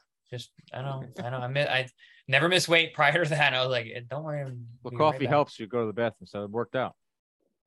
Uh, yeah, I mean, I, I literally, I didn't have to sweat at all. It wasn't like I had to do anything, but it was like, it was, it was, it was embarrassing for me. Um, but these guys who don't even try, I'm always like, I'm, I'm flabbergasted by that. Right? It's like um guys will come in, weight. Ronnie. Guys will come in like six pounds overweight. That's that's kind of Seven like the pounds sweat- overweight. that's, that's super rare. Never happens in a big fight, but that's It happens slap in the enough. It happens like more than it should. Like it happened a few times this year. I don't remember the exact guys. a Like, pound never- is a lot. Pounds a pound lot. is a lot. like five pounds, six pounds, and it's like you didn't do any of the homework. You didn't show up at all, and you just show up to the final exam and you expect to, to pass. It's like I don't think it's that. I think guys have a lot of trouble going like earlier in the week. Like, you know, weight cuts can go bad. Weight cuts, weight cuts are very, very strict, and you have to follow a very spe- specific protocol that literally the the casuals will never, never, never understand. Even people who are in the sport will never understand. But um, yeah, it's it's very easy to miss by a mile. Missing by an inch is missing by a mile when it comes to making weight for a high level fight like that. So um, I say it all the time. Guys at the highest level, they're big. They're all big. Everyone's cutting a lot of weight. Yep. There's very few guys who are just showing up. Um, Floyd Mayweather, they always say, "Oh, he didn't cut any weight." Yeah, he still missed weight before. Like it happens. a It's not. It's yeah, happens to literally, you know, the best. So Another good question from Ronnie from the casual corner. Is all you got, Ronnie? Three in a row, baby. Thank you for getting casual with me. there Uh. R.I.P. Coolio. Uh, remember, always keep your hands high, protect yourselves at all times, and stay out of the DMs.